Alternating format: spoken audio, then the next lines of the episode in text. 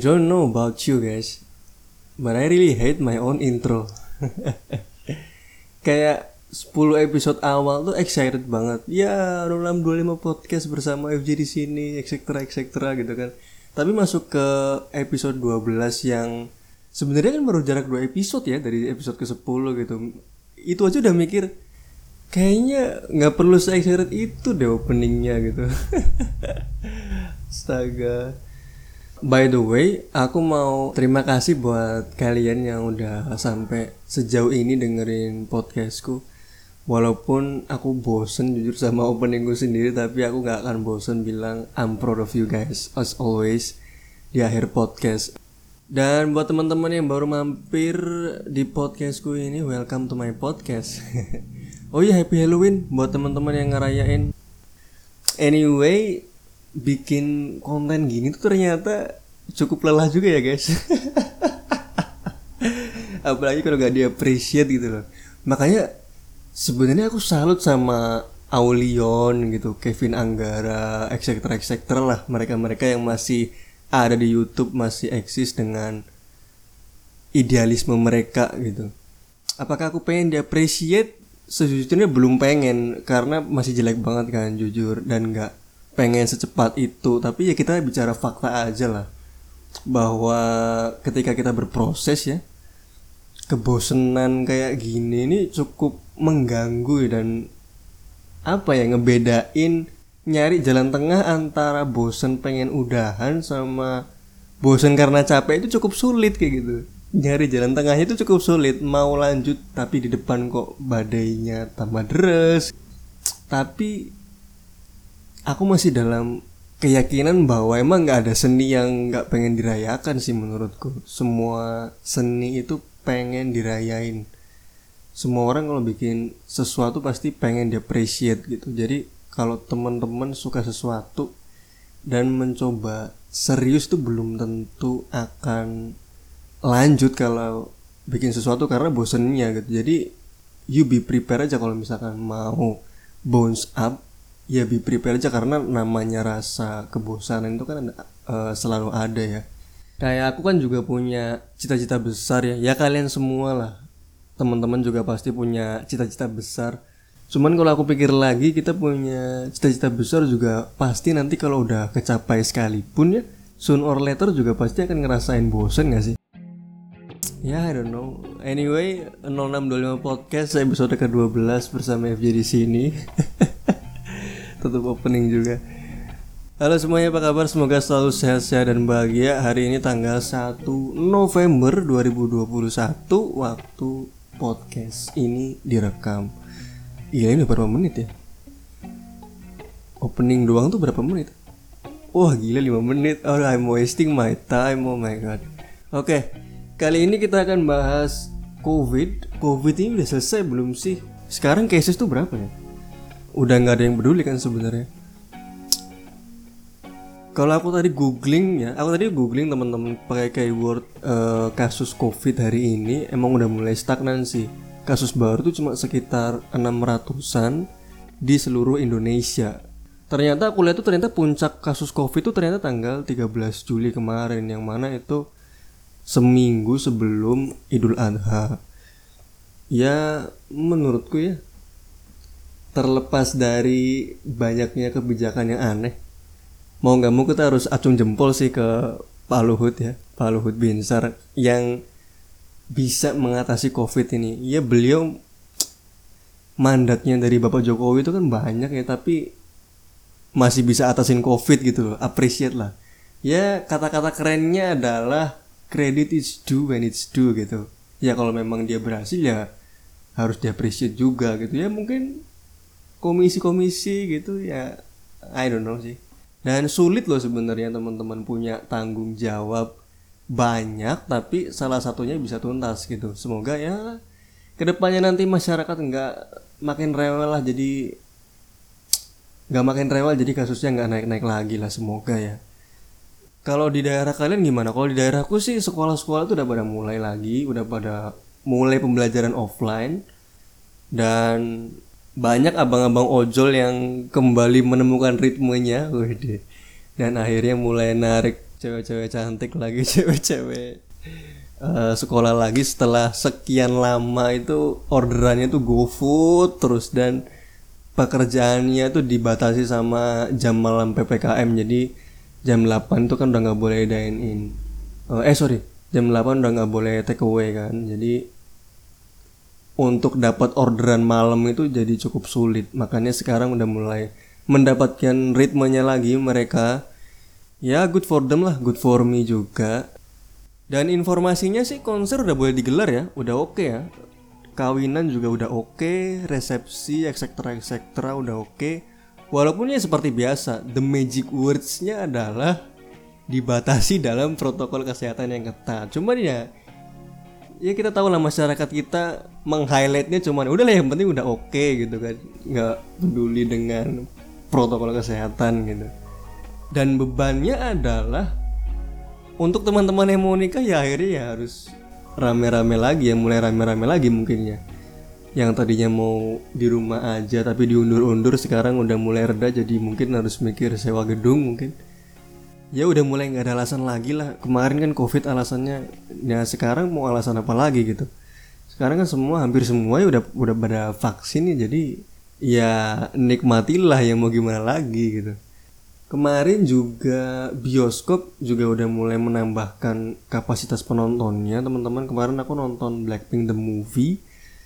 Kemarin aja kursinya aja udah formasinya udah dua kursi. Jadi formasinya itu dua kursi boleh satu enggak dua kursi boleh satu enggak. Kalau kemarin itu kan satu kursi boleh satu enggak. Satu boleh satu enggak. Itu sekarang udah mulai naikin kapasitasnya. Dan aku juga bikin podcastnya experience-nya nonton bioskop kemarin. Di episode 11 nonton Blackpink the movie teman-teman bisa dengerin juga. Jadi mungkin ya herd immunity udah tercapai mungkin ya. Aku nggak tahu ya di Jakarta itu apakah masih banyak kasusnya. Tapi kayaknya enggak deh karena teater JKT48 aja udah buka lagi. Berarti kan mall juga udah pada lancar gitu. Kayak kemarin aja aku masuk mall nonton Blackpink the movie aja udah nggak scan peduli lindungi loh. Gila nggak? Udah nggak nggak scan loh. Cuman scan suhu aja itu aja di tangan gitu. Oh ya walaupun tetap masuk uh, bioskopnya memang tetap scan lagi sih. Cuman betapa formalitasnya ketentuan yang harusnya jadi kewajiban gitu loh Ya dan kayaknya kita negara yang terakhir patuh masker dan yang pertama ngelepas masker gitu. Tapi hal-hal struggling penyebab COVID ini bakal kita kenang sih jujur. Kapan lagi coba uh, ujian online, lulus online, wisuda online gitu-gitu kan kerja dari rumah. Ya memang walaupun memang ada kuliah yang memang online dan ada juga orang yang emang kerjanya di rumah doang jadi ya bersyukurlah sih menurutku sih teman-teman yang lulus waktu covid atau kegiatannya selama setahun ini dibatasin mau itu kuliah atau pembelajaran tapi nilainya tetap bagus. Ya banyak-banyak bersyukurlah gitu. Aku yakin sih bakal ada ruang di hati kita bahwa aduh offline lagi offline lagi gitu. Aku nggak tahu ya buat kalian tapi aku kalau misalkan dikasih libur itu aku nggak pernah komplain loh. Kayak kayak aduh pengen sekolah gitu kangen temen-temen gitu. Enggak men aku seneng men kayak literally school is shit gitu. Nggak tahu kenapa orang-orang tuh pada kalau dikasih libur pengen masuk ya aku nggak nggak pengen tuh jujur nggak pengen. Kenapa sih? Kenapa harus masuk gitu? Dan ya orang-orang yang ansos introvert pemalu itu aku yakin pasti bakal menghela nafas panjang sih dengan berakhirnya covid ini karena mereka mungkin bakal apa ya menderita mungkin ya nanti ke depan. Aduh bersosialisasi gitu. Aduh berkomunitas lagi. Aduh ngobrol sama teman-teman yang nggak nyambung. Bakal banyak penderitaan mungkin. Tapi ya gimana ya kalau kata Frank Sinatra juga that's life. That's what all the people says. Ya waktu dan waktu pandemi kemarin jujur banyak ya kasus-kasus orang ngaku ya itu introvert pemalu antisosial gitu. Aku aneh sih kenapa ada orang yang ngaku introvert ya. Bipolar ngaku bipolar itu aneh sih. Bipolar tuh ya ke dokter gitu. Jangan ngaku bipolar tapi sebenarnya cuma mood swing aja gitu ya orang introvert asli tuh sebenarnya benci main introvert tuh. Ya masa ada maling aku maling gitu? Ya penjara pasti penuh lah. Dan kalau penjara penuh kan tanah-tanah kosong tuh kan pasti bakal dibangun penjara lagi buat menjarain maling yang ngaku maling gitu. Daripada sekarang tanah-tanah kosong buat coffee shop perumahan yang DP 0% gitu. Pasti pasti kalau maling pada ngaku maling pasti tanah-tanah kosong pada dibangun penjara men. Aneh aja sama orang-orang yang seolah-olah dengan bangganya gitu mengakui bahwa dirinya adalah introvert gitu. ya anu nggak tahu lah introvert tuh uh, bahagia di rumah. Kayak they live in their own world gitu ketika dia sendiri gitu. Ya maksudku introvert instead of dia nge nge-tweet ngaku introvert ya dia lebih banyak nonton Netflix sih menurutku. Hamton Caca-Caca gitu kan Squid Game Alice in Borderland.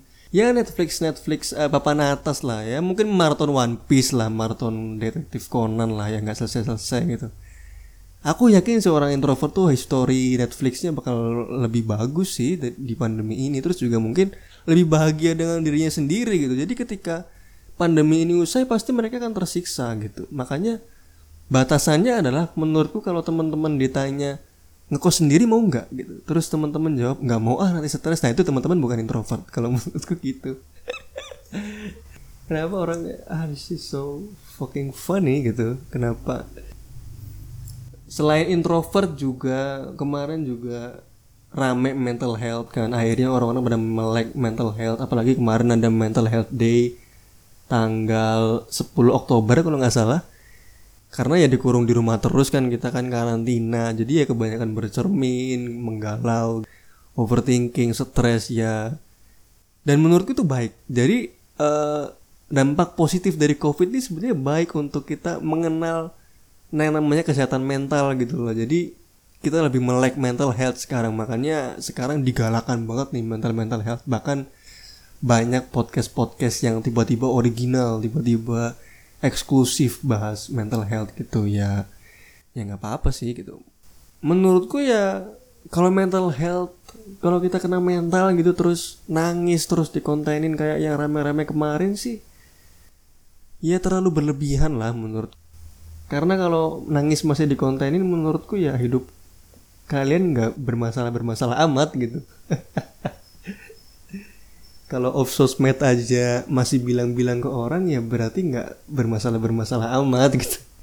Karena ya gini orang yang pasti bermasalah banget tuh pasti saking pusingnya tuh nggak nggak sempet main buka sosmed. Kalau buka paling ya Twitter second account, lock account gitu kan, no following follower ya dia ngebanyol aja di dalam situ nge-tweet tentang how shit this life gitu ya. Atau mungkin browsing uh, lihat-lihat meme gitu kan wancak nine gag gitu. Atau mungkin ngelihat idol Korea mereka yang mereka suka gitu kan untuk self healing gitu ya.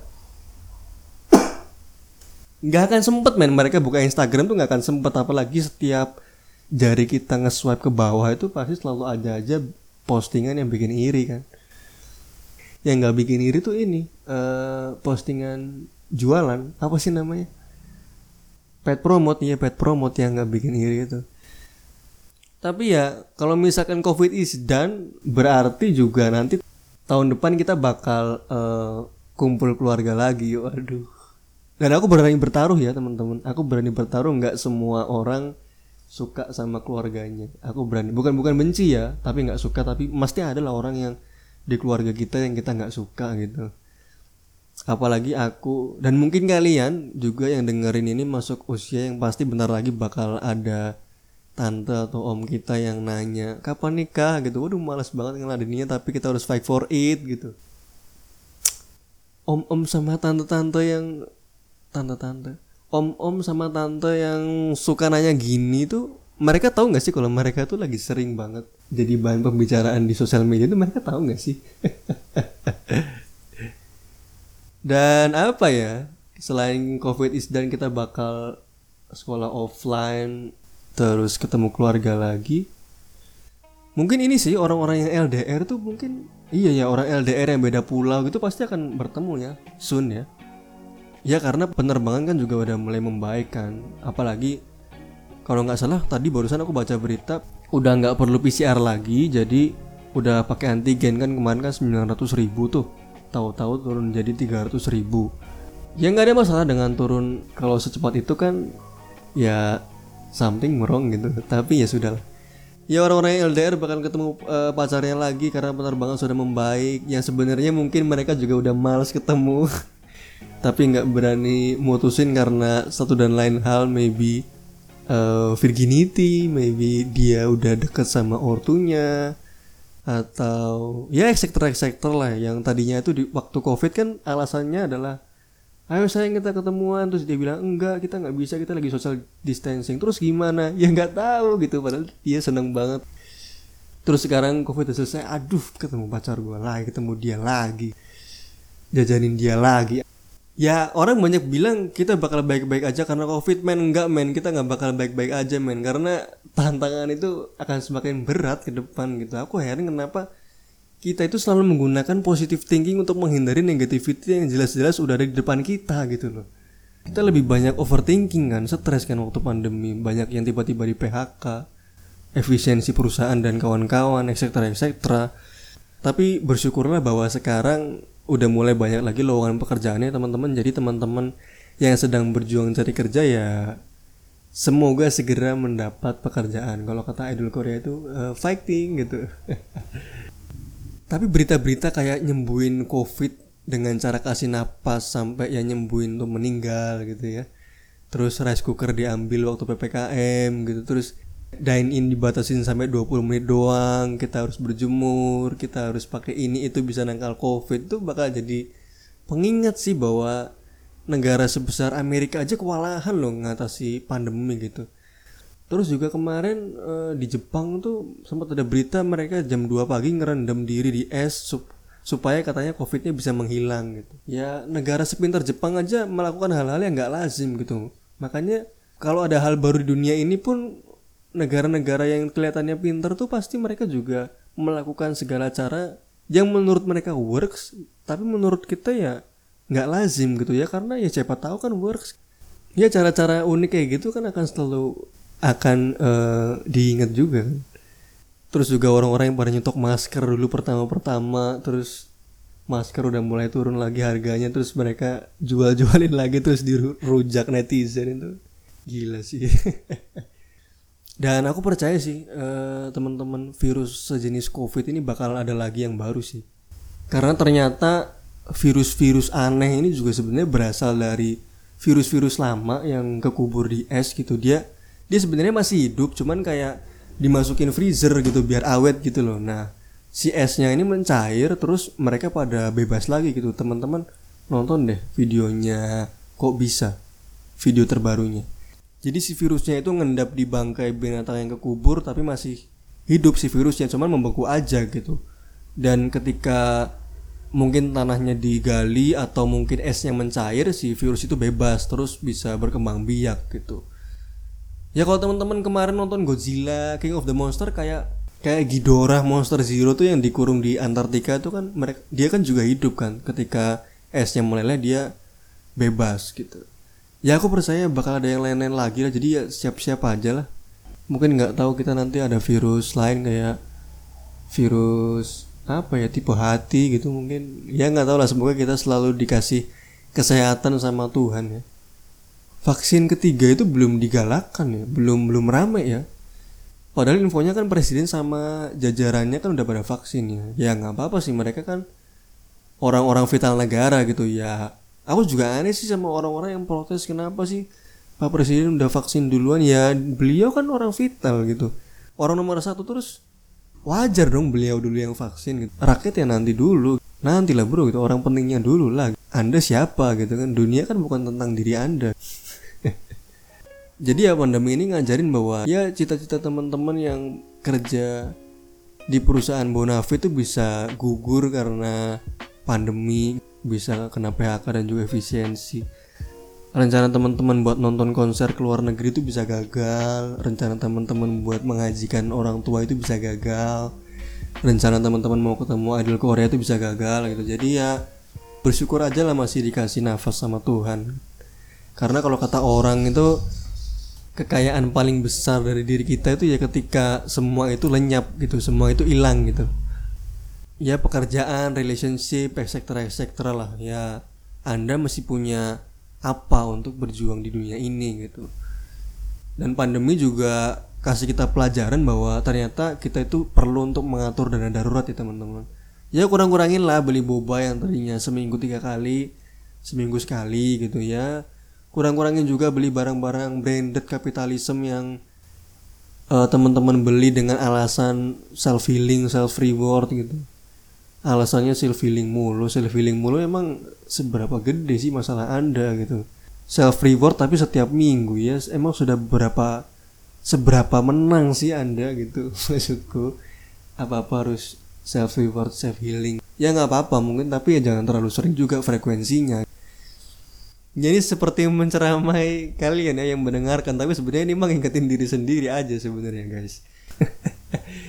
Ya ayolah kita maju bareng-bareng. Semangat karena ini mungkin belum usai ya. Ya semoga yang introvert terus kuliah offline nggak tersiksa ketemu cutting yang gila hormat gitu. Terus yang biasa jadi budak korporat di kantor yang harusnya kerjanya 9 to 5 bisa jadi 9 to 8, 9 to 9 gitu kan. Bahkan uh, lembur tapi eh, nggak uh, dapat bayaran karena alasannya suruh berdedikasi gitu. Waduh ya semangat semua semangat aku pernah baca sih di Twitter ini lagi fase The Dance jadi ada fase namanya The Hammer and the Dance The Hammer itu ketika kasus COVID pertama naik, terus kita hammer dengan social distancing, karantina dan lain sebagainya. Terus kita sekarang ada di fase the dance gimana ya kita sedang berdamai dengan COVID gitu. Ya seperti kita berdamai dengan diri sendiri. Kita aja lah bahwa kita memang nggak seganteng itu, nggak sekaya itu gitu. Makanya kita harus kerja gitu. Teman-teman yang belum vaksin ya segera vaksin lah. Aku heran masih aja ada yang percaya vaksin tuh ada bluetoothnya tuh gimana gitu ada orang yang nggak pernah pakai masker aja nggak pernah kena covid dan sekarang argumen dia adalah covid ini konspirasi global gitu ya good for them lah untuk mereka yang nggak kena covid dan nggak pakai masker cuman ya harus tetap vaksin lah menurutku karena nanti kan juga ke mana-mana juga dibatasi kan. Mungkin nanti di setiap wahana wisata juga ada peduli lindunginya. Kesimpulannya adalah apakah covid sudah selesai? Ya belum sebenarnya karena kita kan nggak tahu apakah masih bisa gede lagi tergantung kitanya aja.